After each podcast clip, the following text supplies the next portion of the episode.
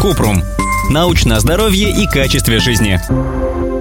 Камни в желчном пузыре можно растворить таблетками. Желчные камни – это твердые отложения, которые обычно состоят из холестерина и образуются в желчном пузыре. Пациенту с желчекаменной болезнью чаще всего назначают операцию по удалению желчного пузыря.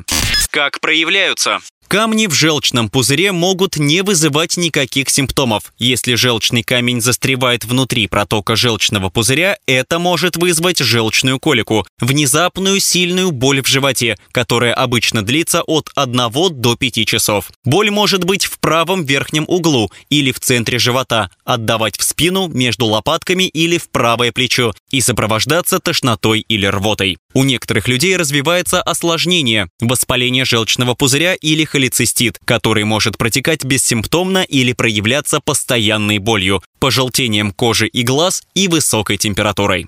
Почему образуются? Считается, что камни в желчном пузыре образуются из-за дисбаланса химического состава желчи. В большинстве случаев уровень холестерина в желчи становится слишком высоким, и избыток холестерина превращается в камни. Факторы, которые могут увеличить риск образования камней. Женский пол, особенно после родов или приема противозачаточных с высоким уровнем эстрогена. Избыточный вес или ожирение. Возраст 40 лет и старше. Беременность. Состояния, которые влияют на отток желчи, болезни печени, например, цирроз. Болезнь Крона или синдром раздраженного кишечника. Наследственность. Питание с низким содержанием клетчатки и высоким содержанием жиров и холестерина. Быстрая потеря веса или операция по снижению веса. Прием антибиотика цефтриаксона.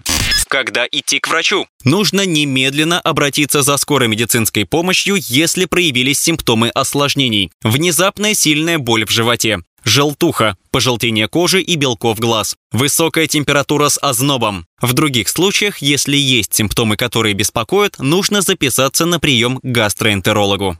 Как лечат? Лекарства для растворения камней в желчном пузыре используют редко. Обычно их назначают людям, которые не могут перенести операцию. Часто эти препараты неэффективны. Для растворения желчных камней могут потребоваться месяцы или годы лечения, и, скорее всего, камни сформируются снова, если прекратить лечение. Если нет никаких симптомов, часто рекомендуется активный мониторинг. Гастроэнтеролог может посоветовать внимательно следить за симптомами осложнений, в частности, усиливается ли боль в правом боку. Лечение зависит от того, как боль влияет на повседневную жизнь. Если боль легкая и нечастая, гастроэнтеролог может назначить обезболивающий для контроля приступов и дать совет о питании. Здоровая диета не вылечит камни в желчном пузыре, но поможет контролировать боль. Раньше пациентам советовали придерживаться диеты с низким содержанием жиров, чтобы остановить рост камней в желчном пузыре. Но недавние исследования показали, что это бесполезно, потому что быстрая потеря веса в результате такой диеты может вызвать рост желчных камней. Хирургическое лечение проводят, если камни в желчном пузыре вызывают боль в животе и осложнения,